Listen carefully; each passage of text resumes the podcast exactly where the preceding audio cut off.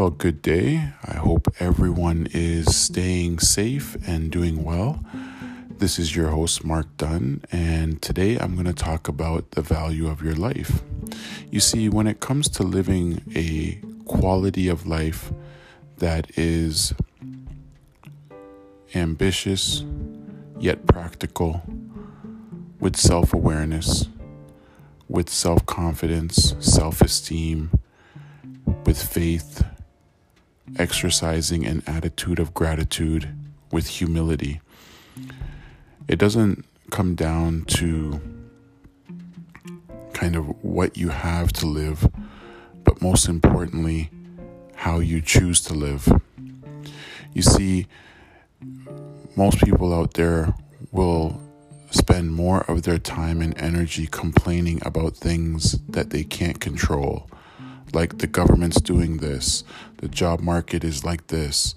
Um, everything is just negative and falling apart and mixed with bitterness and frustration, not realizing that the space that you occupy, you have an opportunity, more importantly, a duty and responsibility to manage your mental space as well as your physical space. You see, it takes a lot of courage to live a life based on those qualities that I've indicated to you around humility, grace, empathy, you know, resiliency, perseverance, determination. Those things aren't just qualities you get through osmosis. Those are things you develop because you have an opportunity to have references in your life that might come from you personally or maybe what you've learned externally on how not to live when those things are not present. So you have a duty and obligation and responsibility to make sure that you live your one life with the ability to stay optimistic, to exercise faith, to have an attitude of gratitude, to be humble in the face of adversity and challenges, to know that your life is meaningful and worthwhile, regardless of the challenges that we face, because you are created as a unique being to handle your own unique problems, difficulties, and circumstances.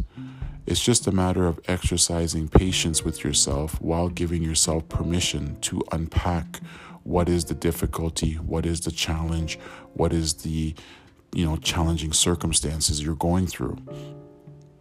And then ask yourself questions that, you know, maybe one of the questions you might ask can I handle this on my own? Uh, number two, who or what do I need to support me in order to improve my situation? And number three, am I going to take out my negative attributes or attitude towards those that are not the issue or are not the problem? So deflecting it on others who are innocent. You see, in life, sometimes people will make the excuse that it's okay to treat people like a boxing bag, where they will come around and box them up with the complaining, the bitterness, the agitation, of uh, their frustrations related to someone else because they don't have the courage to face that person or they're scared to face that person or more importantly they don't want to face that person because maybe they're a decision maker in a job and they don't want to lose their job.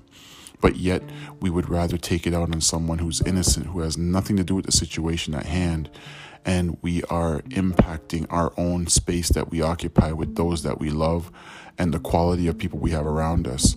We're almost um, imploding or self destruction starts to occur when we don't have the courage and the ability to stand up for ourselves in a way of how it makes us feel. Yes, it's okay to express your concerns and where things are bothersome. There's a difference to between, if you will, um, expressing where the challenges are and how can I make it better versus just complaining and being bitter and having a negative attitude and using inappropriate language, strong language, um, increasing tonality to express your anger towards someone who is not the problem. You see, this is why uh, living a high quality of life, those things are so important to establish moving forward because it is needed. It is not being taught on a regular basis. Um, we are not seeing it through social media. Those qualities of empathy, grace, humility, gratitude, um, and what have you that I shared with you earlier, because to a certain degree, when people do feel that they need to exercise those things, um, some people might see it as a sign of weakness. Some people may see it as a sign of you're too much, uh, you're unrealistic, sorry, with, you know, your perspective. Life is not like that. And they'll find ways to downplay it and um, look at it as a way to criticize how you think. So, taking care of the space you occupy, which is your one life, is very important in how you do it, and strategizing an approach to help you live that high quality of life is very important. It's not just going through the process of achieving goals such as, you know, going to school, finishing uh, your degree, getting a job, um, and then working. There's a lot more to it. And I think it's time for us to spend 80% um, of our life existence on who we are as individuals and developing who we are from the inside out and allow the 20% to come from the external world to balance out um, ways to enhance who we are. It doesn't mean it changes us, it just means that we have um, capabilities and optionality around things that we can do when the external world rewards us. Um, so we must be careful not allowing the external world to define us. And by doing so, by taking time to um, self audit who we are on a daily basis or weekly basis, it's up to you.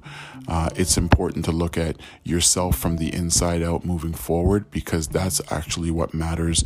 And that's what's going to um, elevate uh, the external world's uh, opportunities that may come your way.